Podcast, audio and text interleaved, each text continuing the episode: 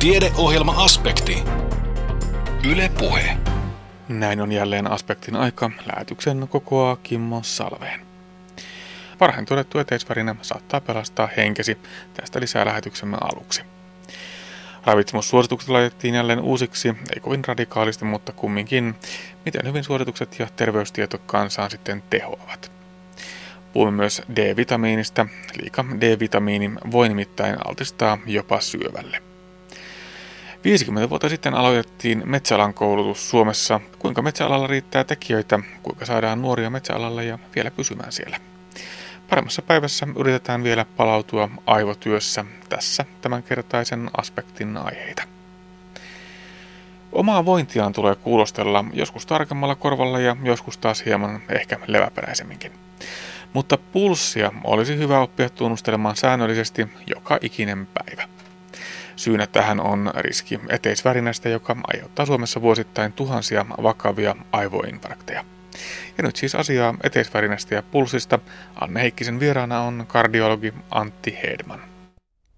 Erilaisia muljahteluja ja rytmihäiriötuntemuksia taitaa olla, voi ehkä sanoa, että jokaisella meistä jossain elämänvaiheessa. Suurin osa niistä on kai aika harmittomia ja niiden kanssa voi ihan huoletta jatkaa elämää. Osa niistä on hyvä tarkistaa ja ne, jotka on hyvä tarkistaa, niin yksi niistä on eteisvärinä. Kardiologi Antti Hedman, kun puhutaan eteisvärinästä, niin mistä puhutaan? Silloin puhutaan sydämen rytmihäiriöstä, jonka lähtökohta on sydämissä eteisessä ja silloin eteisten sähköinen aktivoituminen on, on kaoottista. Siellä liikkuu tämmöisiä aktivaatioaaltoja sikin sokiin verrattuna normaaliin sinusrytmiin, jolloin syke on säännöllinen, tasainen ja vaihtuu pikkuhiljaa kulloisenkin tilanteen mukaisesti. Eteisvärinässä syke on epäsäännöllinen, epätasainen, se välillä voi lyödä tiheämmin, sitten pitää, pitää pausseja. Jotkut aistii sen tämmöisenä tuntemuksena, että nyt rytmi on sekaisin. Osa taas ei aisti rytmihäiriötä ollenkaan. Ja se voi oireilla sillä tavalla, että esimerkiksi huomaa yhtäkkiä, että ei jaksakaan enää samalla tavalla. Hiihto, juoksulenkillä, vauhti loppuu, voimat uupuu yhtäkkiä. Tämä voi olla oire siitä, tai joillakin oireita ei tule ollenkaan. No onko nimenomaan se oireettomuus se ongelma, että eteisvärinä jää liian usein huomaamatta ja havaitsematta? Tavallaan kyllä. Jos on oireeton eteisvärinä, silloin saattaa syntyä tilanne, että potilaalla on lisääntynyt riski aivoverenkiertohäiriön. Eteisvärinän suurin ongelma tai se vaarallisin puoli eteisvärinässä on se, että jos eteisvärinän aikana, kun eteiset eivät supistu kunnolla, eteiseen pääsee syntymään verihyytymä, joka lähtee sitten verenkierron mukana ja menee aivoihin ja aivottaa, a, aiheuttaa aivohalvauksen. Tämmöinen saattaa jäädä oireettomassa eteisvärinässä havaitsematta. Jos eteisvärinän oireinen, silloin yleensä hakeudutaan lääkäriin, terveydenhuollon piiriin ja kun eteisvärinä diagnosoidaan, tätä riskiä arvioidaan ja tarvittaessa aloitetaan lääkitys, joka ehkäisee aivoverenkiertohäiriöitä. Sen takia oireeton eteisvärinä voi lisä, lisätä aivohalvauksen riskiä entisestään. Ja tässä on juuri se syy, miksi nyt Suomessakin kampanjoidaan sen puolesta, että tuntisimme oman pulssimme ja seuraisimme sitä säännöllisesti, jotta huomataan sitten, jos tulee sitä eroa ja voidaan epäillä eteisvärinää. Kyllä, nimenomaan. Tämä on niin kuin, jos ajatellaan eteisvärinän hoitoa, niin tämän aivoverenkiertohäiriön riskin arviointi on sen kulmakivi ja sen riskin pyrkiä vähentämään sitä riskiä tarvittaessa lääkitysten avulla. No millainen pulssi sitten on normaali ja, ja milloin pitää havahtua siihen, että jotakin erikoisia tuntemuksia nyt on? Jos ajatellaan lepotilassa, pulssi on tavallisesti 50 ja 100 välillä. Se on säännöllinen, tasainen, mutta eteisvärinässä pulssi on epätasainen, yleensä nopeutunut, lyö, lyö tiheään ja Toisaalta myös on muita tilanteita, joissa pulssi voi olla epänormaali ilman, että kyseessä on eteisvärinä, vaan joku muu rytmihäiriö, joka saattaa vaatia jonkunnäköistä hoitoa tai huomiota. Jos lepotilassa syke ilman erityistä syytä tai lääkitystä on esimerkiksi alle 50 tai sitten 120, 30, vaikka se olisikin tasainen lepotilanteessa, silloinkin on syytä hakeutua ää, lääkärin vastaanotolle. Mutta minkälaisia ää, kipuja, rintakipuja, puristuksen tunnetta, painon tunnetta, voiko tällaisia näihin rytmihäiriöihin liittyä? Kyllä voi, ja yleensä se liittyy rytmihäiriön nopeuteen. Mitä nopeampi rytmi on, sitä todennäköisemmin se aiheuttaa jotakin muita tuntemuksia. Esimerkiksi sepelvaltimotautipotilaalle, jos tulee nopea eteisvärinä, se voi tuntua vaikka rintakipuna tai hengenahdistuksena, rasituksessa, vaikka potilas ei aistisikaan pulssin epäsäännöllisyyttä. Rytmihäiriö voi oireilla myös äh, muutoin ja on aina selvitettävä ainakin sen oman mielenrauhan vuoksi, jos ei muuta. Kyllä, jos tulee u- uusi tilanne, että ää, tulee uusia oireita, ää, ei ole aiemmin todettu rytmihäiriöitä, kyllä on syytä selvittää, mistä on kysymys. Mutta niin kuin tuossa alussa todettiin, niin eteisvärinä on siitä salakavala, että se voi olla myös todellakin täysin oireeton. Ja, ja tosiaan niin meistä jotkut sitä ja varmasti sairastavatkin ilman mitään riskiä, mutta sitten se suurin riski on se aivoinfarkti. Arvioidaan, että etesvärinä aiheuttaa vuosittain tuhansia aivoinfarkteja, ihan valtava määrä. Kyllä, arvioidaan, että aivoinfarkteista noin 20 prosenttia selittyy eteisvärinällä. No onko se vielä niin, että nämä eteisvärinästä aiheutuvat infarktit ovat tavallistakin häijympiä ja hankalimpia hoidettavia? Kyllä on. Puhutaan tämmöistä sydänperäisestä ää, aivoinfarktista, jolloin sydämestä lähtee joku hyytymä, joka ää, kulkeutuu verenkierron mukana aivoihin. Se on silloin tulee äkillisesti, yleensä on kooltaan isompi kuin esimerkiksi tämmöistä aivoverisuonten kalkkeutumisesta johtuvat aivoinfarktit. Yleensä aiheuttaa vaikeimmat oireet ja useimmin kuin muilla mekanismilla syntyvät aivoinfarktit johtavat myös jopa potilaan kuolemaan. No kuinka nopeasti täytyy toimia, jos palataan vielä sinne arkitasolle ja huomaa, että omassa pulssissa on jotakin omituista, niin, niin, niin mikä siinä on se aika, milloin voi vielä, jos ajatellaan, että kyseessä tosiaan on tämmöinen syntyvä alkava aivoinfarkti, niin kuinka kiire silloin on? Jos puhutaan aivoinfarktista, niin silloin tietenkin on, on kiire. Ja yleensä aivoinfarkti oireilee halvausoireena, päänsärkynä, silloinhan tietenkin täytyy välittömästi ottaa yhteystä ää, hälytyskeskukseen ja tilata ambulanssi paikalle. Jos puhutaan taas eteisvärinästä, ää, tilanne on aivan toinen ja silloin sen eteisvärinän aiheuttamat oireet ratkaisevat. Jos tulee eteisvärinä alkaa, se on hyvin nopea ja aiheuttaa voimakkaita oireita, rintakipua, heikotusta, ehkä jopa tajunnan menetyksen, jos on oikea nopea sydänsairaalapotilaalla, silloin tarvitaan välitöntä apua.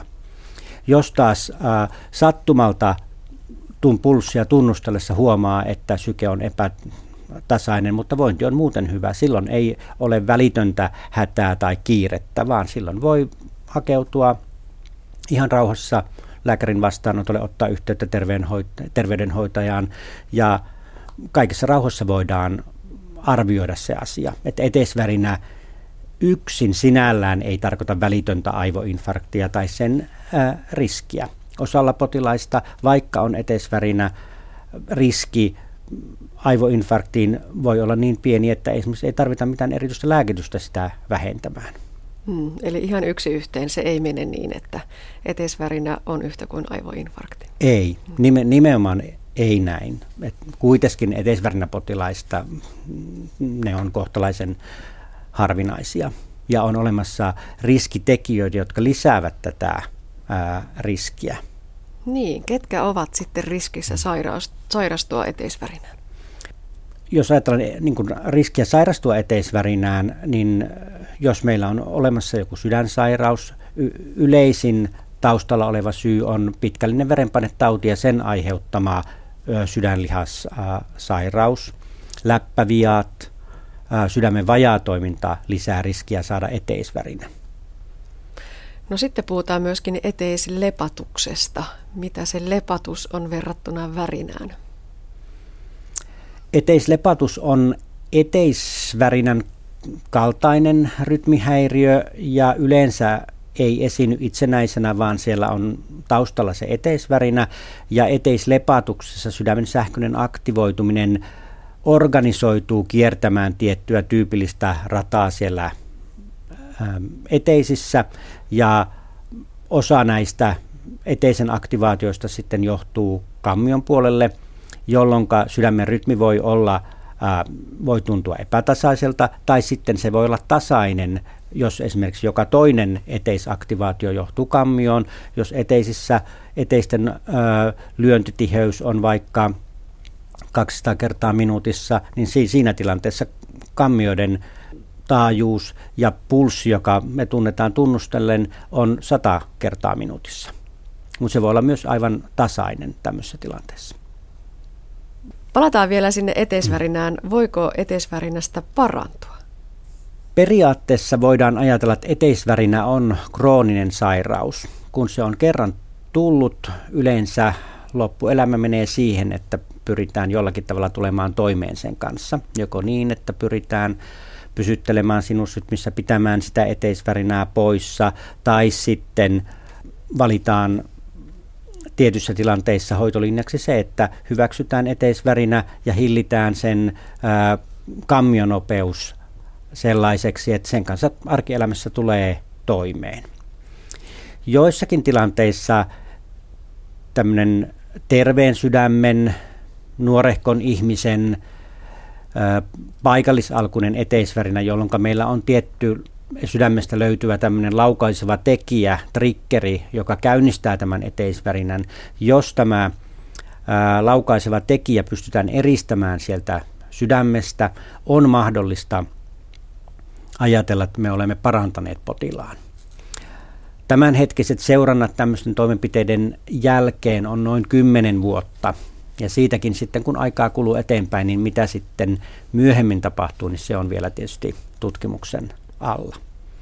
Mutta voidaan sanoa, että tänä päivänä ehkä jo joissakin tapauksissa eteisvärinästä voi myös parantua, mutta tyypillisimmillään se on krooninen pitkäaikaissairaus. Rytmihäiriöitä hoidetaan joissain tapauksissa myös niin sanotuilla ablaatiohoidoilla. Voiko se tulla tässä eteisvärinän kohdalla myös kysymykseen? Kyllä voi tulla. Ja yleensä, jos eteisvärinä ei ole vielä kestänyt hyvin pitkään, sydän ei ole eteisten osalta kovin laajentunut, venyttynyt ja eteisvärinä on hyvin oireinen ja eikä esimerkiksi lääkitykset pidä eteisvärinää poissa. Silloin voidaan hyvin tehdä tämmöinen eteisvärinän katetriaplaatiohoito. Otetaanko vielä lyhyesti selvennys, mitä, mitä se on? Eteisvärinän katetriaplaatiohoito perustuu siihen, että me tiedetään, että tämä laukaiseva tekijä löytyy monta kertaa vasemmasta e-, eteisestä keuhkolaskimoiden tyvialueelta. Ja katetriablaatiohoidossa nämä tyvialueet eristetään muusta eteisestä katetrin päällä tekemällä tämmöisiä lämmityslinjoja keuhkolaskimoiden ää, ympärille. Ja kun tämä ää, tyvialueet saadaan eristettyä, silloin meiltä tämä laukaseva sähköinen aktiviteetti, joka yleensä on aika no, nopeaa, kun se on poissa, aika iso osa potilaista hyötyy tästä toimenpiteestä. Tämänhetkisten hoitotulosten perusteella voidaan ajatella, että kaksi kolmasosaa potilaista, joille tämmöinen toimenpide tehdään, hyötyy tästä. Edelleen meillä tässäkin ryhmässä on sitten osa potilaista, joita tämäkään ei auta. Työskentelet Antti Hedman sydänlääkärinä Kuopion yliopistollisessa sairaalassa. Jos palataan sinne niihin eteisvärinäpotiloihin, ja ehkä laajemminkin erilaisiin rytmihäiriöpotilaisiin, niin kuinka suuri potilasryhmä omassa työssäsi ne ovat? potilaat ovat kasvava potilasryhmä. Tällä hetkellä voidaan ajatella, että meidän tekemistä katetriaplaatiohoidoista noin kolmas osa tehdään potilaille. Ja tämä potilasryhmä on kasvava, kasvava ryhmä. Periaatteessa se johtuu ihan siitä, että etesvärinä on meidän yleisin pitkäkestoinen rytmihäiriö ja etesvärinä potilaita on niin paljon ja nyt kun tekniikka on, on kehittynyt, hoitotulokset paranee, sitä useammalle potilaalle tätä hoitoa voidaan ja kannattaa tarjota. Tällä hetkellä jo voidaan ajatella, että tämmöisessä itsenäisessä eteisvärinässä, mikäli potilas esimerkiksi ei halua pitkäkestoista estolääkitystä tai sitten lääkkeen kanssa on ongelmia, sitä voidaan pitää jo tämmöisenä ensilinjan hoitona. No aloitimme siitä pulssista ja pulssin tunnustelemisesta. Voisimme päättää saman asian. Mm. Pitäisikö omaa pulssia oppia tunnustelemaan joka päivä? Minusta se on ihan hyvä.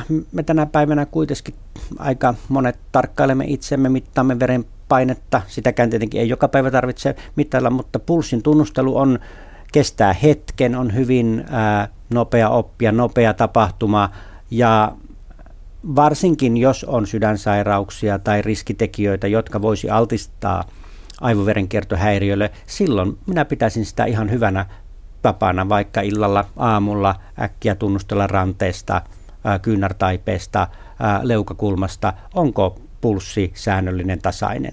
Ja silloin voi havaita myös tämmöisen oireettoman rytmihäiriön ennen kuin se ennättää aiheuttaa mitään ongelmia. Eteisvärinästä ja sen hoidosta kertoi Antti Heidman Kuopion yliopistollisesta sairaalasta. Tuoreet juuri julkaisut suomalaiset ravitsemussuositukset korostavat hyvän ruokavalion kokonaisuutta. Tässä kokonaisuudessa tulisikin kiinnittää huomiota erityisesti ruoka-aineiden laatuun, määrään ja merkitykseen ravintoaineiden lähteenä sekä niiden yhteydestä terveyteen. Uudet suomalaiset ravitsemussuositukset noudattelevat pitkälti jo syksyllä julkaistuja pohjoismaisia ravitsemussuosituksia, mutta erojakin löytyy. Yksi näistä eroista löytyy suolan määrästä, kun pohjoismaisissa suosituksissa suolan päiväsaannin määräksi suositellaan 6 grammaa, suomalaisissa suosituksissa pyritään pysymään 5 grammassa päivässä. Suositukset nostavat myös hieman D-vitamiinin saantisuosituksia melkein koko väestöllä ja myös selenin päivittäisiä saantisuosituksia on hieman korotettu. Rasvan osuutta päivittäisenergian saannissa on hieman nostettu ja hiilihydraattien määrää puolestaan laskettu, tai näiden ehkä ylä- ja alarajoja. Näiden osalta kehotetaan kiinnittämään erityistä huomiota laatukysymyksiin, joissa korostetaan tyydyttämättömien rasvojen riittävää osuutta ja korostetaan, että hiilihydraatit tulisi saada pääosin kuitupitoisista ruoka-aineista. Vanhat tutut ruokakolmio ja lautasmalli ovat edelleen oikeinkin käyttökelpoisia havainnointityökaluja. Siinä kun kasviksia, marjoja ja hedelmiä suositellaan syötäväksi entisen 400 gramman sijaan vähintäänkin puoli kiloa päivässä, nämä siis sijoittuvat tällaisen pyramidin alalaitaan ja luovat sen vahvan ja leveän perustan. Punainen liha taas puolestaan sitten, eli sika, nauta ja lammas, muut lihavalmisteet ja runsaasti tyydyttyneet rasvaa, lisättyä sokeria ja suolaa vähän kuitua sisältävät elintarvikkeet, ne taas kuuluvat sinne pyramidin kapeaan ylälaitaan melko ylös. Lisäksi punaista lihaa suositellaan korvattavaksi enemmänkin vaalealla sipikaran lihalla. Näin voidaan parantaa lihatuotteesta saatavan rasvan laatua. Ja nyt kun se punainen liha on siis tuossa kolmiossa siellä aivan kärjen tuntumassa pyramidin ylälaidassa, niin sen päältä löytyy sitten vielä yksi blokki, sieltä löytyy tällainen äh, sattumiksi nimetyt herkut, eli pullat, makeiset ja niin edelleen. Ja näin se pyramidi siis kapenee sieltä hedelmän osastosta kohti näitä sattumia. Suosituksessa on käsitelty lyhyesti muutamia uusia aihealueita. Niitä ovat kappaleet kasviruokavaliosta, pakkausmerkinnöistä ja suositusten soveltamisesta ruokapalveluissa ja lisäksi ruokavalintoja on käsitelty myös kestävän kehityksen näkökulmasta. Näin on taas laitettu siis ravitsemussuosituksia uusiksi, mutta miten sitten, onko tällaisesta kansanterveysohjauksesta hyötyä, näkyykö asiassa edistystä? Dosentti Sari Voutilainen Itä-Suomen yliopistossa puhui tästä aiheesta syksyn tieteenpäivillä. Kansanterveystottumukset ja se, millaisia muutoksia niissä on siis tapahtunut. Tiivistäen laatu eli valinnat, ne ovat kansankeskuudessa parantuneet, mutta määrät ovat liian isoja. Sari Voutilainen. Eli jos lähdetään tällaisesta KTLn aikanaan julkaisemasta slaidista liikkeelle, jossa kerrotaan vähän niin kuin ihmisten kulutustottumuksen trendeistä. Musta näistä aika vähän puhutaan kuitenkin julkisuudessa, vaikka nämä on musta niin kuin, paitsi mielenkiintoisia, niin aika helpottavia nämä tulokset, mitä täältä löytyy.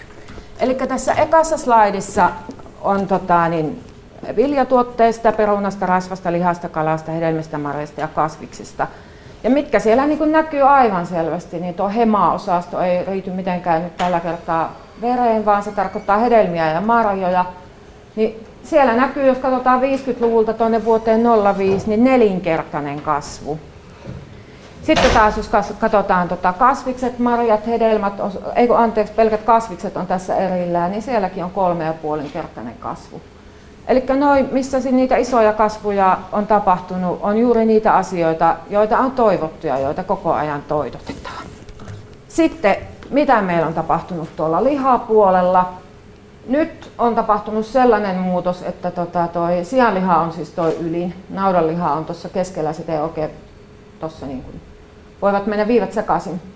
Mutta siis sianliha ja siipikarja, ei anteeksi, naudanliha ja siipikarjan liha, niin ne on nyt tuossa samassa kohti. Kananmunat pysynyt samana, vähän tuommoista pientä notkoa ja tosiaan liha huitelee tuolla omassa yksinäisyydessään.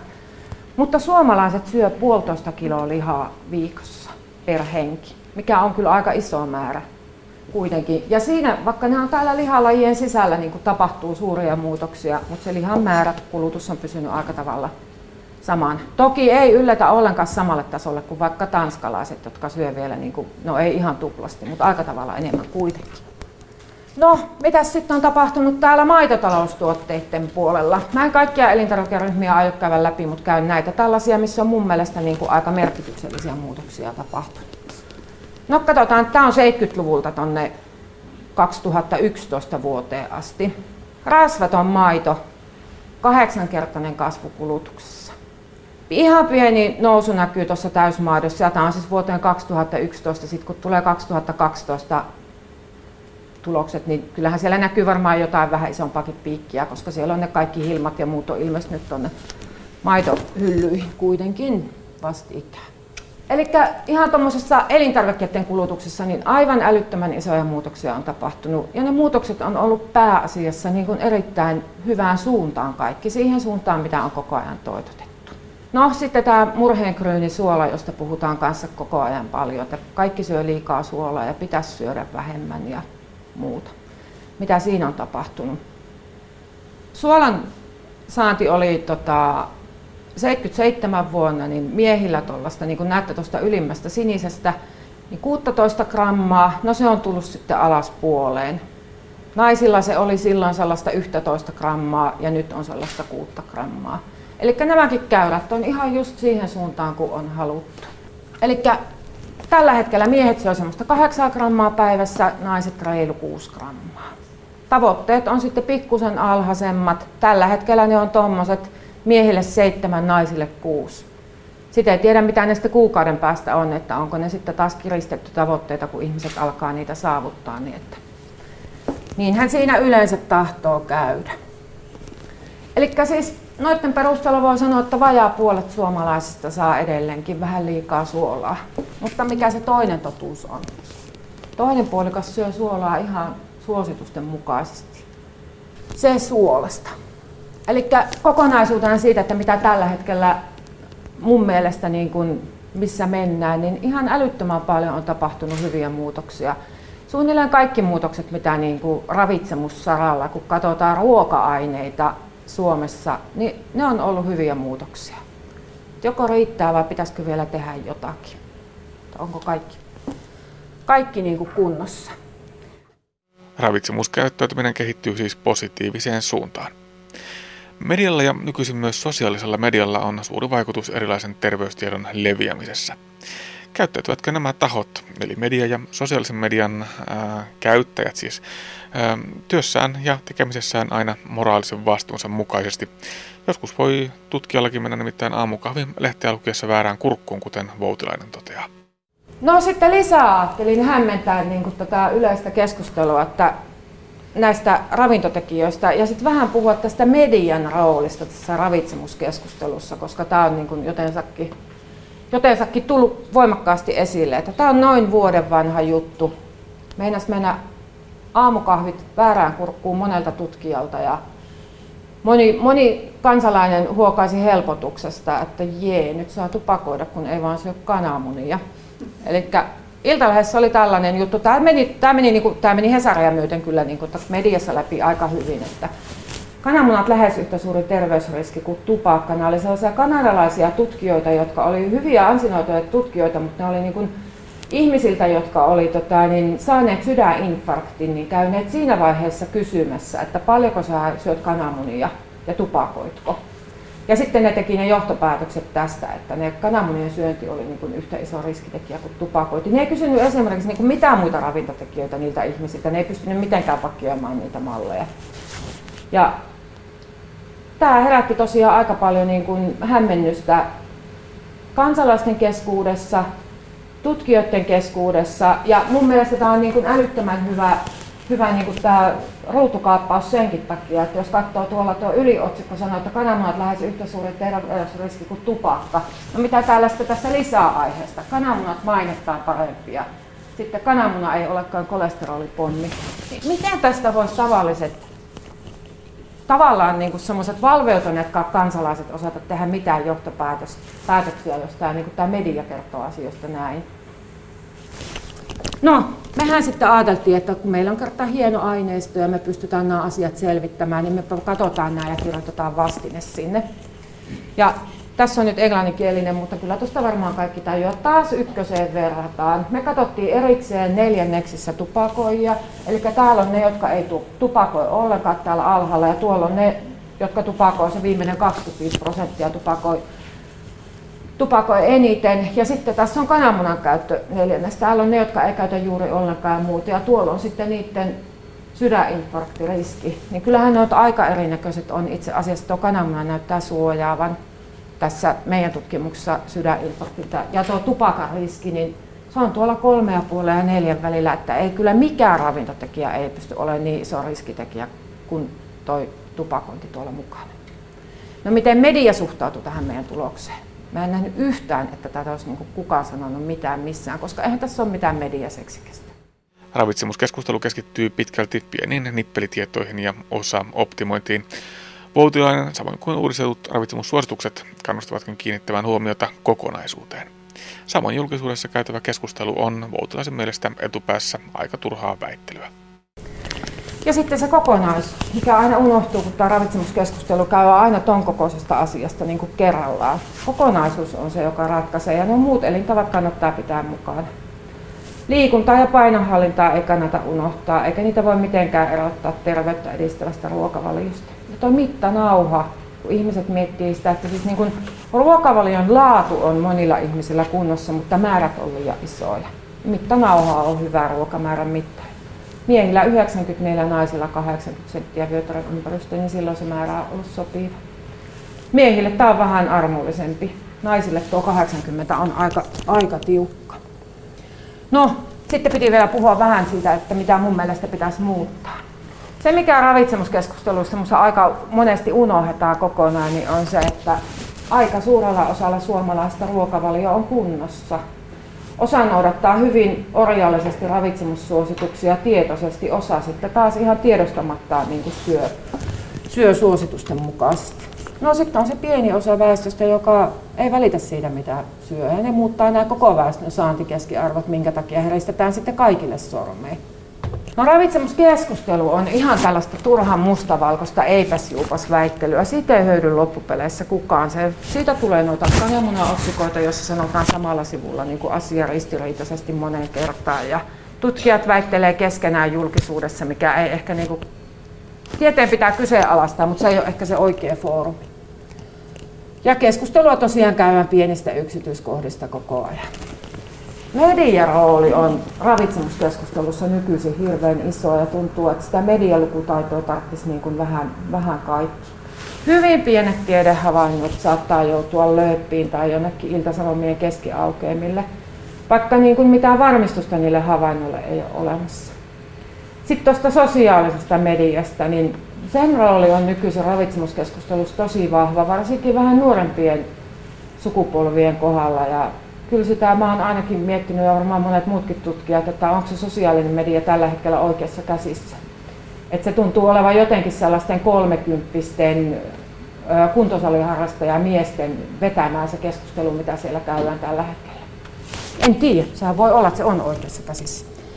Ja sitten toi, mikä toi on tuolla mun viimeinen kohta, niin ei todellakaan ole olemassa mitään sallittuja kiellettyjä ruokien lista, jota kaikkien pitäisi noudattaa. Se voi olla se, että mikä sopii yhdelle, niin ei sovi toiselle, ja mikä sopii toiselle, ei sovi yhdelle. Ja ei ole mitään sellaista elintarviketta, joka pitäisi kieltää niin kuin ihan kokonaan.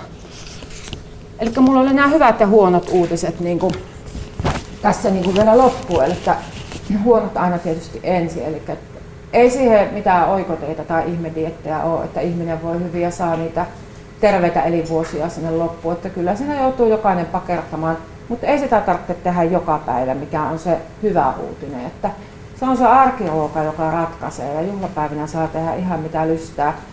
Ja sitten mun mielestä tämä ravitsemus ei tarvitsisi olla ihan niin kuoleman vakava asia, mitä se niin kuin tällä hetkellä tuolla mediassakin on. Että eikä niin mustavalkoinen kuin mitä se on.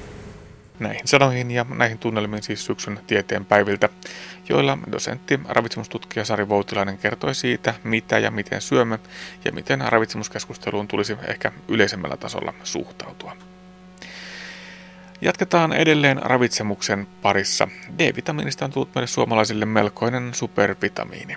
Monet meistä täydentävätkin ruoasta saatavaa D-vitamiiniannosta käyttämällä D-vitamiinivalmistetta etenkin näin talviaikaan. Mutta liika on aina liikaa ja näin myös D-vitamiinin kohdalla. Liikasaanti voi johtaa myrkytykseen ja jopa syöpäriskin kohoamiseen. Aiheesta jatkaa Anne Heikkinen ja haasteltavana on kliinisen ravitsemustieteen apulaisprofessori Ursula Schwab Itä-Suomen yliopistosta. Kyllä, D-vitamiinia voi, voi saada liikaa. Se on rasvaliukoinen vitamiini, kertyy elimistöön ja nyt siinä julkisessa keskustelussa, mitä käydään, niin sillähän ei ole semmoista niin kuin, kliinistä relevanssia, eli, eli sillä ei ole kovin paljon tekemistä sen kanssa, mikä on ihmisen todellinen tarve ja, ja mikä, mikä D-vitamiinin niin kuin, saa niin kliininen merkitys elimistössä on, että se tässä nyt kokonaan on unohtunut. No entä jos käyttää tällaisia vitaminoituja vaikkapa maitotuotteita ja lisäksi sitten D-vitamiinin valmistetta, niin onko siinä jo riskiä liikasaannista? No saantisuosituksen yli mennään kyllä ja voidaan mennä hyvin reippaastikin, mutta sitä turvamarginaalia kyllä on sen verran, että et, et jos se valmiste on semmoinen, sanotaan järkevä valmiste, eli 10 mikrogrammaa esimerkiksi, niin ei, ei siitä mitään huolta ole. Mutta toisaalta niin ää, ei, ei sitä välttämättä tarvitsekaan, että jos ruoasta saa riittävästi, niin miksi sitten ottaa vielä, vielä lisäksi jotain, jotain. Kun semmoinen varmuuden vuoksi ajattelu, niin ei oikein ravitsemustieteessä ja, ja te, terveyden kannalta yleensäkään toimi, että kohtuus kaikessa. Aikuisten D-vitamiinin saantisuositus on se 10 mikrogrammaa. Paljonko sitten on liikaa? 10 mikrogrammaa on tosiaan saantisuositus ja sitten siinä on vielä tämmöisiä täydennyssuosituksia esimerkiksi raskana oleville ja imettäville, niin heidän pitää ympäri vuoden ottaa 10 mikrogramman lisää ja 60 vuotta täyttäneiden pitää ottaa 20 mikrogramman lisää, riippumatta siitä paljonko sieltä ruokavaliosta tulee. Tämmöinen niin kuin UL, joka tarkoittaa tämmöistä ylintä hyväksyttävää saantia, joka on niin kuin tämmöinen voisiko sanoa, niin kuin myrkytyksiin liittyvä tämmöinen turvallisuusraja, niin sen elintarviketurvallisuusviranomaiset on asettanut 100 mikrogrammaan. Mutta sillä taas ei ole mitään tekemistä sen kanssa, milloin saanti on elimistön kannalta optimaalisinta. Ja se on arvioitu, että se on se noin 10 mikrogrammaa terveellä kohtalaisesti liikkuvalla väestöllä. No entä sitten lapset? Onko siellä se raja matalampi? Kyllä on, että alle 10-vuotiaille niin, niin se on 50 mikrogrammaa ja alle 1-vuotiaille 25 mikrogrammaa. No millaisia oireita siitä D-vitamiinin liikasaannista voi olla? No jos sitä pikkuhiljaa kertyy elimistöön liikaa, niin se siinä onkin se huono juttu, kun sitä ei yleensä havaita vasta sitten, kun on, on liian myöhäistä. Eli ravitsemustieteen tämmöisiä yleisiä periaatteita on se, että puutos ja liikasaanti niin oireilee monesti hyvin samoilla tavoilla tai samoin elimiin. Eli D-vitamiinihan liittyy muun muassa luuston kuntoon ja, ja sydän- ja verisuonitauteihin saattaa liittyä. Eli äh, esimerkiksi tämmöinen luuston, luuston rakennehäiriöt niin voi, voi tulla kyseeseen esimerkiksi lapsilla, jotka saa liian paljon D-vitamiinia. Ja aikuisilla e, esimerkiksi sydän- ja verisuonitautien riski on suurentunut silloin, kun D, e, veressä kiertävän D-vitamiinin pitoisuus on, on liian suuri. Ja, ja sitten siellä on joitakin viitteitä tutkimuksissa niin on, on siitä, että tiettyjen syöpätyyppien esiintyvyys saattaisi olla kohonnut silloin, jos D-vitamiinia on elimistössä liikaa. Mutta jos puhutaan koko väestöstä, niin ongelmana Suomessa nimenomaan on se, että D-vitamiinia saadaan liian vähän, ei missään nimessä liikaa. Ei enää. Eli saanti on nyt siinä 10 mikrogramman tuntumassa. Miehillä keskimäärin pikkusen yli ja naisilla pikkusen vajaa, lähempänä 90, mutta siis erittäin hyvä tilanne. Ja, ja juuri valmistuneessa Finravinto 2012 tutkimuksessa niin todettiin, että ne, jotka ottaa sitten D-vitamiinivalmisteen päälle, niin he ei saa yhtään vähempää D-vitamiinia ruoasta kuin ne, jotka ei ota sitä valmistetta, että, e, e, että se on vähän semmoista niin kuin varmuuden maksimointia monesti se D-vitamiinivalmisteen käyttö. Että meillä on tosiaan ne tietyt ryhmät, eli, eli alle 18-vuotiaat ja raskana olevat ja imettävät ja yli 60-vuotiaat, joiden pitää aina ottaa D-vitamiinivalmistetta, mutta, mutta tuota, 18-60-vuotiaat niin monipuolisella ruokavaliolla, niin nykyään saadaan erittäin hyvin D-vitamiinia. Tämä D-vitamiinin täydennys niin kuin prosessi Suomessa, niin se on, se on hyvin tämmöinen menestystarina. Et meillähän 2000-luvun alkupuolella ruoassa saatiin keskimäärin semmoista viittä mikrogrammaa jopa alle. Ja sitten 2000-luvun alkuvuosina alettiin täydentämään maitoja, ravintorasvoihin lisättiin enemmän D-vitamiinia ja, ja nyt tämä, tämä saanti, niitä on vielä lisätty siitäkin niitä määriä, niin nyt meidän saanti on, on keskimäärin aivan niin kuin pitääkin. D-vitamiinin liikasaannista kertoi ravitsemustutkija Ursula Schwab. 50 vuotta sitten aloitettiin metsäalan koulutus Suomessa ja paljon on senkin jälkeen saha laulanut ja puuta kaatunut. Näitä pyöreitä vuosia julistettiin Savon ammattiaikuisopiston järjestämässä tulevaisuusseminaarissa joulukuussa. Tuolla luotiin katsetta niin menneiseen kuin tulevaankin. Kuinka metsäalalla riittää tekijöitä, kuinka saadaan nuoria metsäalalla ja vielä pysyvänkin alalla. Näin arvioivat metsäalan koulutusta ja alan nykytilaa yleisemminkin metsäalan opettajana toiminut lehtori emeritus Petri Viitasaari sekä Savon ammattiaikuisopiston koulutuspäällikkö Karl Erik Hassa. No hyvältä, hyvältä, hyvältä näyttänyt on, että, että tänä syksynä on tullut kuluneeksi 50 vuotta siitä, kun virallisesti metsätyön ammattiopetus Suomessa aloitettiin ja nimenomaan Hirvaalla ja Nikkarilassa. Ja sitähän tässä nyt juhlistetaan tällä kahden päivän seminaarilla. Ja Pertti Viidasaari, te toiminut aikaisemmin metsäalan opettajana ja, ja tota, hyvin pitkä linjan tekijä sillä saralla. Olen varmaan nähnyt aika monelta eri nurkalta tätä alaa. No kyllä, minähän olin itse asiassa, se on pikkusta ennen kuin tämä virallisesti aloitettiin, niin suorin tämmöisen työnopettajatutkinnon Rajamäelle ja, ja sitten, sitten metsäteknikkotutkinnon Rovaniemellä ja, ja siitä sitten heti hyppäsin näihin opetustehtäviin. Olin monta vuotta, niin kiersin Savotoilla metsureita kouluttamassa työpaikkakoulutuksen. Ja niin tuossa puheenvuorossani totesin, niin se oli varsinaista korkeakoulua. Siellä kymmeniä vuosia mettätöitä tehneitä, niin niitä kun sitten koulutettiin, niin kyllä ne joskus sanoo, että älä puhu poika paskaa. Kyllä täällä tiedetään. Yksi semmoinen hyvä, hyvä esimerkki juuri sitä vaikeudesta, eli kun työturvallisuusasiat tuli hyvin voimakkaasti, silloin niitä yritettiin tietysti viedä eteenpäin. Tuli muun muassa kypärät. Niin siellä oli hyvin monella semmoinen vastaus, että niitä tuli neljä vuotta pidettyä tuolla syvärillä ja summassa, niin enpä taida pitää enää kypärää, mutta yllättävän nopeasti sitten kuitenkin niin saatiin läpi myös nämä työturvallisuusasiat. Siinä oli joitakin tämmöisiä tuli sielusia ihmisiä, niin kuin Raatikaisen Ville Vaina ja Evon metsätyökorun johtaja oli pitkään ja Ikkala Neikka, joka on, on täällä Jämsänkoskella pitkän opettajauran tehnyt ja ne niin kuin usko asiaa ja siinä kehiteltiin paljon näitä turvavälineitä ja, ja nyt ei varmasti kukaan enää lähde. Se tuntuu, että on alasti, jos ei ole kypärää päässä tai jotakin muuta.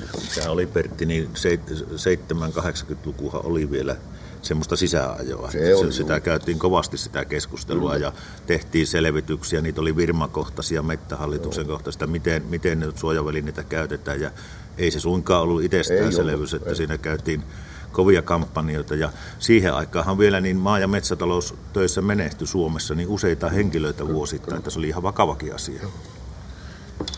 Se on var- varmaan tuo turvallisuusnäkökulma, mikä ennen kaikkea on tässä aikojen saatossa muuttunut, tietysti kaiken muun teknisen kehityksen ohella. Joo, ja sitten siinä lains, lainsäädäntö sitten tuli ku, kuvaan mukaan ja, ja, ja työnantajat velvoitettiin sitten hommaamaan näitä monta kertaa ne ja pitkän aikana, kun ne kypärän sai metsuun, niin se oli sillä kannon päässä kuitenkin vielä, mutta, tuota, mutta pikkuhiljaa ja, ja ei nyt varmaan niin kukaan enää kyseenalaista yhtään sitä. Niin onko nuo tämän päivän metsäalaopiskelijat vielä samanlaisia jukuripäitä? Näillähän tietysti oli jo ennestään vähän niin tämmöistä poisoppimista. No en usko, koska tuota, enkä, ja eikä se niin olekaan, koska tuota, esimerkiksi tällä seminaarissa, kun he on tuossa sitten mukana tuolla ulkona parkkipaikalla ja tässä oven molemmin puoli, niin tuota, meinavat tulla varustepäällä sisällekin edustamaan, että pitää päinvastoin jo komentaa, että sisällä ollaan normaalivarusteessa ja ulkona sitten niin näissä metsurivarusteissa. Joo, kyllä tuossa on muutama, muutama tosiaan ihan metsurivarusteissakin hiippailu tuossa, tuossa nurkalla.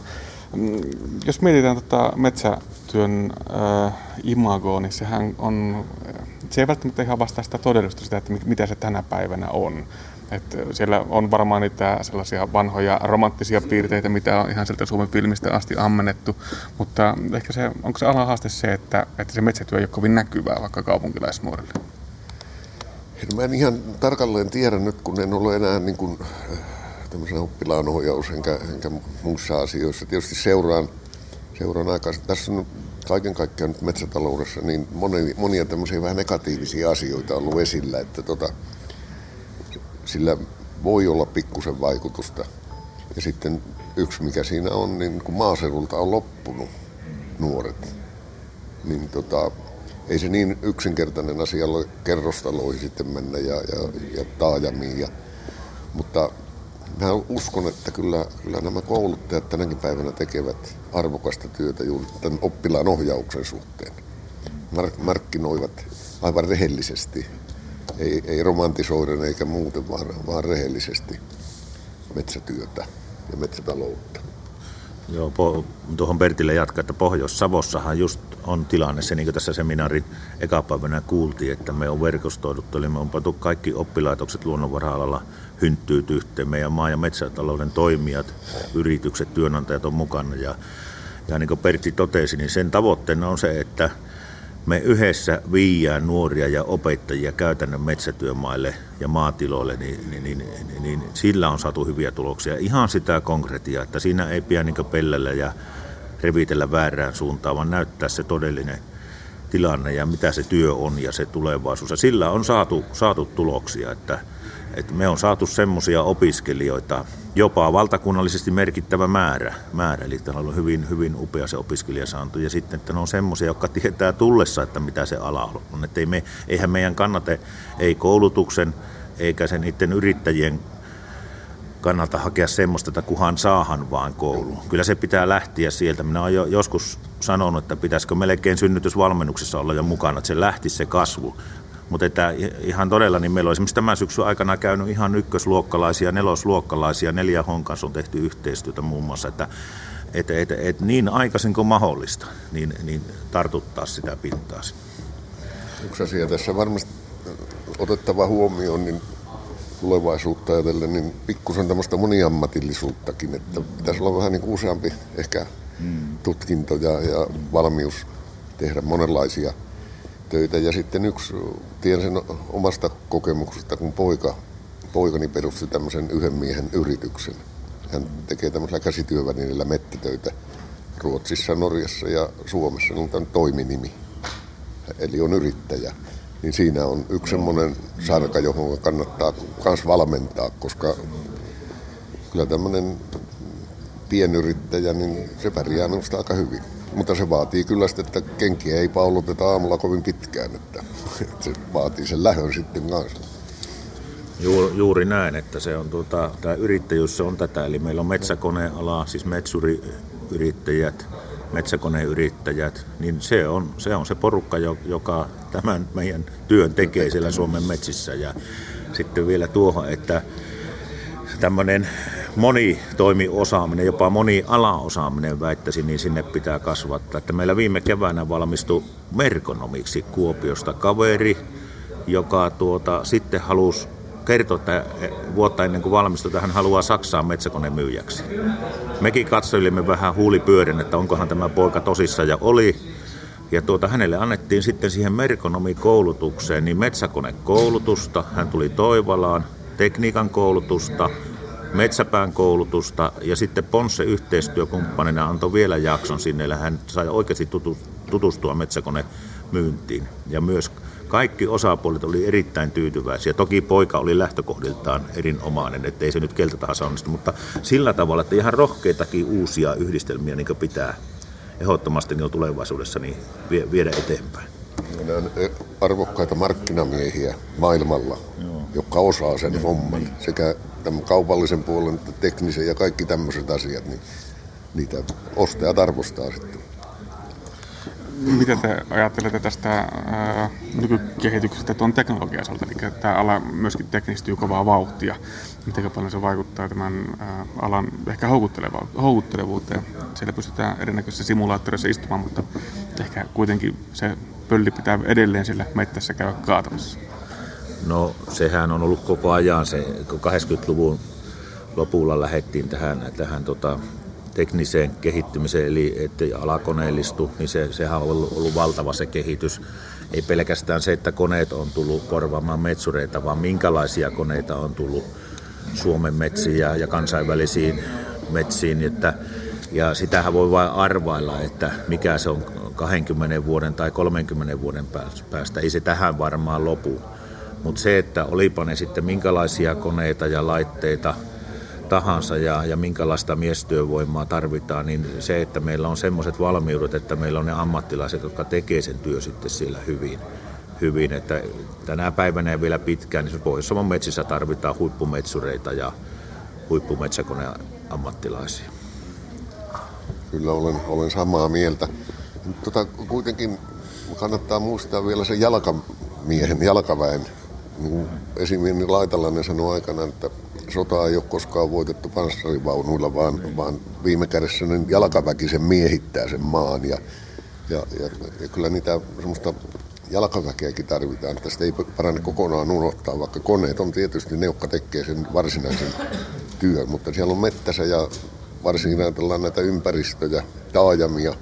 Siellä on paljon semmoista työtä, joka, jossa moottorisaalla raivauksella tai, tai jollakin muulla pienvehkeillä, niin sitä työtä voidaan tehdä. Ja, ja, ja se on sitten jo, niin kuin poikani sanoi, kun se Rovaniemellä näitä puistoja ja katujen varsia hoitaa niitä mettiä, niin sanoi, että siellä on heti 30 asiantuntijaa ja kaikki on eri mieltä, mitä pitää tehdä, miten se pitäisi tehdä. Ja aina kun, jos jonkun puun kaataa, niin varmasti joku on aivan mahdoton vihoissaan. Että se on tämmöistä, vaatii aika muusta sosi, psykologistakin silmää sitten metsuilla, että osaa käsitellä niitä, voiko niitä sanoa asiakkaiksi näitä kaupunkilaisia sitten, jotka, joiden silmien alla ne, ne on sitten koko ajan ja ei se ole mitä tahansa työtä, vaan se on hyvin, hyvin arvokasta. Ennen vanhaan sillä mettässä oltiin savotoissa aika isoillakin porukoilla, mutta nykyisin sitten ollaan ehkä joskus yksin tai pienissä tiimeissä. Se on jossakin määrin muuttunut. Kyllä siinä mielessä se on muuttunut, muuttunut kovasti. Nyt on ihan yksittäin, niin kuin minun poikanikin tosiaan se on tämmöinen yksittäinen yrittäjä siellä ährää yksinään ja tota, tietysti joskus, joskus myöskin porukassa, mutta tota, se mikä oli esimerkiksi silloin opetuksen alkuvaiheessa hy, hyvä, niin meitä oli yleensä aina semmoinen, semmoinen tiimi, sitä tehtiin niin kuin porukassa. Ja oli yhteinen päämäärä, miksi se nykki tietenkin, mutta varmasti nykyään opettajat joutuu enemmän sitten niin kuin yksinkin toimimaan. Ja, ja tuota, se oli yleensä mettätöissä, silloin niitä oli isoja porukoita ja pidettiin huolta vähän toinen toisesta. Ja kämpillä oltiin samoissa tiloissa ja niin kuin Lanko-Pekka eilen sanoi, että tarinat loppu silloin, kun jätkät siirtyi ransiteihin, eli, eli tuli kotiakuljetus. Tota, ei enää kämpillä asuttu, että siihen saakka syntyi niitä tarinoita. Työ kehittyy, elää, muuttuu, mutta nämä tekee myöskin koulutus. Miten hyvin koulutus tänä päivänä pystyy vastaamaan nyt sitten metsäalan kehittymisen ja sen tarpeisiin? No, pitää vähän lainata noita eilisiä tutkijoita sitten, kun täällä oli, oli Mika Rekola ja Eila Lautanen kertomassa viimeaikaisista tutkimustuloksista, niin, niin nimenomaan metsätyön ammattiopetuksessa ehkä ollaan pysytty parhaiten uralla, sanotaanko näin. Eli puhun nyt metsuri- ja metsäkonekoulutuksesta. Ja, ja toki sielläkin on selkeitä haasteita ja, ja pitää olla nyt skarppina. Meillä metsälainsäädännössä tapahtuu uudistuksia ja, ja se vaikuttaa suoraan, jopa menetelmiin saattaa vaikuttaa, ainakin käsittelyohjeisiin se vaikuttaa ja töihin metsissä. Mutta että niin, me, meillä ehkä Bert, Bertin kanssa oltu myöskin työkavereita aikana, niin voisi todeta, että meidän ala siinä mielessä on ollut aina haasteellinen, kun Pertti aloitti. Niin täällä on niin pakko olla niin kehittämässä, kehittämässä, viemässä asioita eteenpäin. Silloin, silloin aikanaan se oli tosiaan työturvallisuusvaruste. Tuli, meillä menetelmäkehitys on ollut va- va- valtavaa, koneellinen kehitys on ollut valtavaa. Nyt on tullut ympäristö ja luontoa koskevat muuta asiat, jotka on valtavasti pantu. Monenlaisia sertifikaatteja kohta tarvitaan, että pärjätään. Ja mulla on ainakin ollut vahva usko, usko että tuota, kun Suomen metsiä hoidetaan, niitä korjataan, niitä jalostetaan, se tarvii laadukkaan koulutuksen, jolla se pystytään hoitamaan. Mutta paikalleen ei saa jäädä. Sanoisin näin, että hyvässä, hyvässä vauhdissa ollaan joka tapauksessa. Se on aina esimerkiksi tämmöinen metsälain muutos, niin se tietää valtavaa koulutusprosessia, jotta siinä sitten onnistuu se Joo. lain tarkoitus. Millainen tällä hetkellä on tuo työvoimatarve metsäalalla?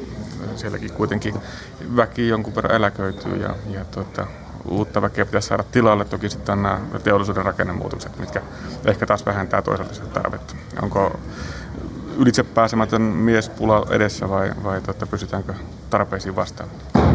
No en, en ehkä sano näin, että on ylitse pääsemätön vielä, mutta että meillä on sillä tavalla vielä paljon Suomen metsissä työskentelee sitä polvea, joka on isältä pojalta oppinut, oppinut tuota, tai niin ajautunut sinne töihin, joko mehtäkonepuolelle tai miksei metsuripuolelle, vaikka koulutusta on annettu järkiperäisesti jo pitkä aika. Et, et vielä, vielä on pystytty vastaamaan, mutta huoli on kyllä tästä jatkosta sitten, että meillä nippa-nappa koulutuksen valtakunnassa aloittaa noin 500 opiskelija metsäalalla ja meillä, meillä pitäisi saada työllistettyä koulutuksen jälkeen suurin piirtein se sama määrä. Että niin kuin sanon, nippa nappa ja, ja se, että nyt kun tiedetään, että koko ajan eri alojenkin suhteen, niin on kovaa kilpailua kuitenkin nuorista ja aikuisista opiskelijoista, niin kyllä me siinäkin mielessä ollaan haasteellisia. Esimerkiksi Pohjois-Savon tilanne osoittaa hyvin, että tuota, viime keväänä meillä, meiltä valmistui Toivolasta niin 16 metsäkoneen kuljettajaa. Kuusi akkukoneen kuljettajaa, kymmenen ajokonekuljettajaa. Ne, heillä kaikilla on vakituinen työpaikka. Kaksi niistä pojista nimenomaan on armeisessa, mutta he pääsevät sen jälkeen vakituisen työhön. Ja, ja tuota, sitten tärkeä nykyisin on se pysyvyys, eli, eli tämä käyttäytyminen oppilaitoksessa on muuttunut, niin puhutaan niistä keskeyttämisistä ja pudokkaista, ja me on, me on tehty valtavasti töitä tässä niin omalla alueella siitä, ja siitäkin hienona esimerkkinä, mikä antaa meille tietysti vahvuutta, että samoja to- toimenpiteitä jatketaan. Meillä alo- aloitti 37 uutta nuorta metsäalaopinnot sy- syksyllä. Meillä edelleen on joulu alla 37 kun tiedän, että monilla alalla puolet on hävinnyt jo tässä vaiheessa. Että se juuri kertoo sen, että se ennakkomarkkinointi, tiedottaminen, yhteistyö, niin kuin Pertti sanoi, opojen välillä, että tieto kulkee ja nuoret on saanut nähtävästi oikeata tietoa, mihin he on tulossa. Ja sitten meidän yrittäjät on mukana. Metsäkonevalmistaja Ponsse on kovasti mukana meidän koulutuksessa, mutta ennen kaikkea yrittäjät on monessa vasta. Se on tätä päivää, että yksin koulu ei pärjää. Se on, se on vain etappi suurempiin tavoitteisiin ja päämääriin. Minä korostasin tässä vielä niin kuin opettajien roolia, että niillä on se oma persoona on kaikkein paras tämmöinen niin kuin, sanotaan oppilaidenkin kannalta, oppilaiden pysyvyyden kannalta.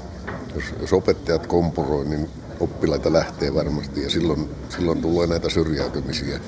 Tämä on hieno homma, homma että näin, näin vakaasti niin kuin oppilaat pysyy oppilaitoksissa. Kyllä mä veikkaan, että monista, ammatti, monista ammattioppilaitoksista niin tota, tämä hukka on aika iso. Valitettavasti. Siihen, sitä varten on kato Pertti ihan valtakunnallisia hankkeita ja, ja, ja projekteja, että miten tähän, tähän tuota, saataisiin otetta. Mutta Pertti sanoo oleellisen asian. Se, se, tuota, se oleellinen, kun nyt mekin on kyselty ja tutkittu, mi, mitä opiskelijat eniten arvostaa ja, ja minkä takia he pysyy koulussa, niin se on se opettaja.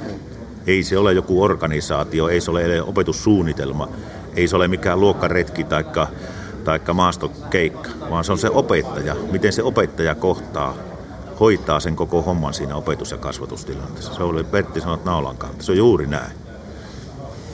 Miten näyttää suomalaisen metsäalan tulevaisuus? Onko metsäala tai puu vielä edelleenkin Suomen tämä kolmas vai ensimmäinen nykyään jalka, eli puujalka?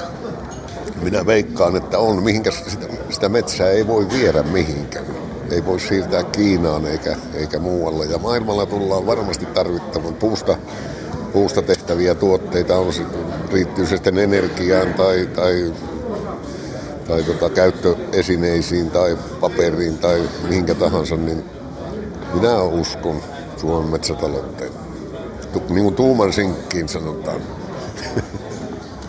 Näin arvioivat siis metsäalan koulutusta ja alan nykytilaa yleisemminkin metsäalan opettajana toiminut lehtori emeritus Pertti Viitasaari sekä Savon ammattiaikuisopiston koulutuspäällikkö Karl Erik Hassa. Lähetyksen lopuksi vielä parempi päivä. Fyysisen työn rasittama kroppa kaipaa ja saa tarvitsemansa lepoa, mutta miten aivotyötä tekevän kannattaisi palautua työstään? Entä voisiko työ itsessään palauttaa ja elvyttää? Työhyvinvoinnista ja kiireestä osana työtä puhutaan seuraavassa. Anne Heikkisen vieraana on työnohjaaja Satu Ruus.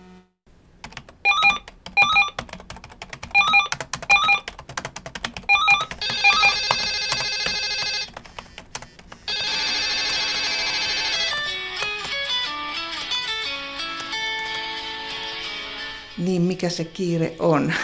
Onko se se, että merkitys tulee sillä, että kun olen niin kiireinen ja tähänhän on näitä uuden, uusia työkaluja, puhutaan mindfulnessista ja kyvystä keskittyä työhön. Sitten toisaalta työolosuhteiden kautta silpoutuu, eli tulee olla joka kanavalla yhtä aikaa läsnä ja tämmöiset aivojen jatkeet, erilaiset älyvälineet, jotka hajottaa sen työn, niin toisaalta näiden uusien välineiden turvallinen ja tehokas käyttö voisi olla yksi opettelun aihe.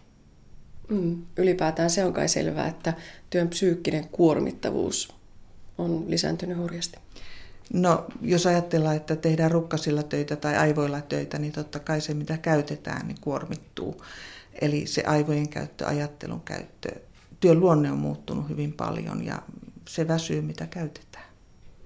No ihan tähän liittyen, puhutaanko meillä riittävästi työstä palautumisesta? Nimenomaan aivotyöstäkin pitäisi palautua ehkä voisi puhua enemmän, koska selvästi niin kuin tarvetta on. Ja, ja tässä tulee se, että lepäämällä ei niin kuin työ tai olosuhteet muutu. Että uskon itse sellaiseen, että myös työssä voi elpyä ja palautua, eli organisoimalla ja järjestämällä sitä työtä eri tavoin, niin voi saada sen merkityksen tunteen ja sen onnistumisen siinä työssä, ja se palauttaa hyvin. Tällaisia vinkkilistoja aina pyydetään teiltä asiantuntijalta. Satu Ruus, millaisia vinkkejä antaisit aivotyöstä palautujille? No, psykologit on itse asiassa tähän, tähän keksineet hyviä neuvoja ja yksi on sellainen, että täytyy tunnistaa ne kohdat, miten työhönsä voi vaikuttaa, eli mitä, missä, milloin ja ottaa ne käyttöön sitten myös niin kuin tällaiset selkeät rajat, tunnistaa ne rajat työn ja ei-työn välillä, eli ihan fyysiset rajat, milloin ollaan töissä, milloin ei olla töissä. Ja riittävä lepo, sitä suositellaan varmaan ihan kaikkeen. Ja sitten myös se, että aivoihin täytyy löytyä sellaista työvapaata aikaa, jolloin oikeasti voi olla irti siitä työajatuksista. Se on varmasti tuottavuuden paras lähtökohta, koska hampaat irvessä tekeminen ei tuota hyvää tulosta pitkällä tähtäimellä. Onko se näin, että meistä jokaisesta välillä tuntuu siltä, että töihin lähteminen on raskasta? Sitäkään ei pidä kavahtaa, että se joskus siltä tuntuu. Niin kai se perustotuus joskus on sanottu, että työ kuormittaa, että se ei ole pelkkää huvia. Vaikka Freud sanoikin, että onnelliseksi tulee, jos voi rakastaa ja tehdä työtä. Et työ ei voi olla pelkkää hyvinvointia ja ihanuutta, että siihen liittyy se tekeminenkin. Työhyvinvointia puntaroi työn ohjaaja Satu Ruus. Ja näin päätyy tämän kertainen aspekti. Lisää aiheista netissä osoitteessa kantti.net kautta aspekti.